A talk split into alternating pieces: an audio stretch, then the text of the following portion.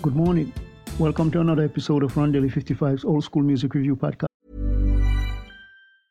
Hiring for your small business? If you're not looking for professionals on LinkedIn, you're looking in the wrong place. That's like looking for your car keys in a fish tank.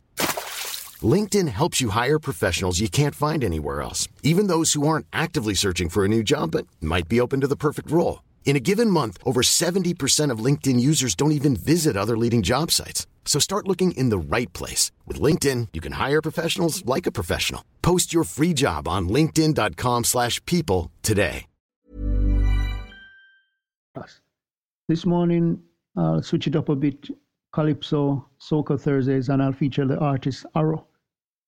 He was born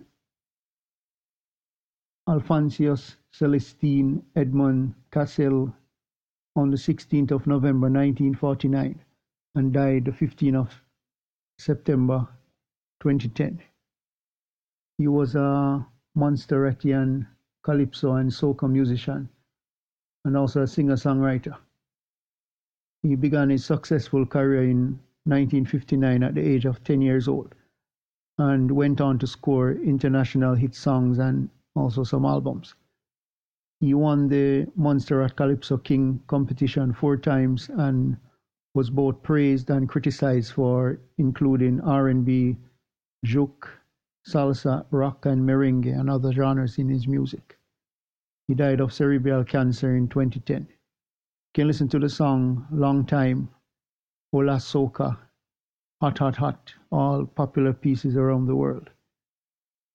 He was active from 1959 to 2010, working for the labels Arrow from 1973 to 2010 Chrysalis 1981 to 84, London from 1980 in 1984.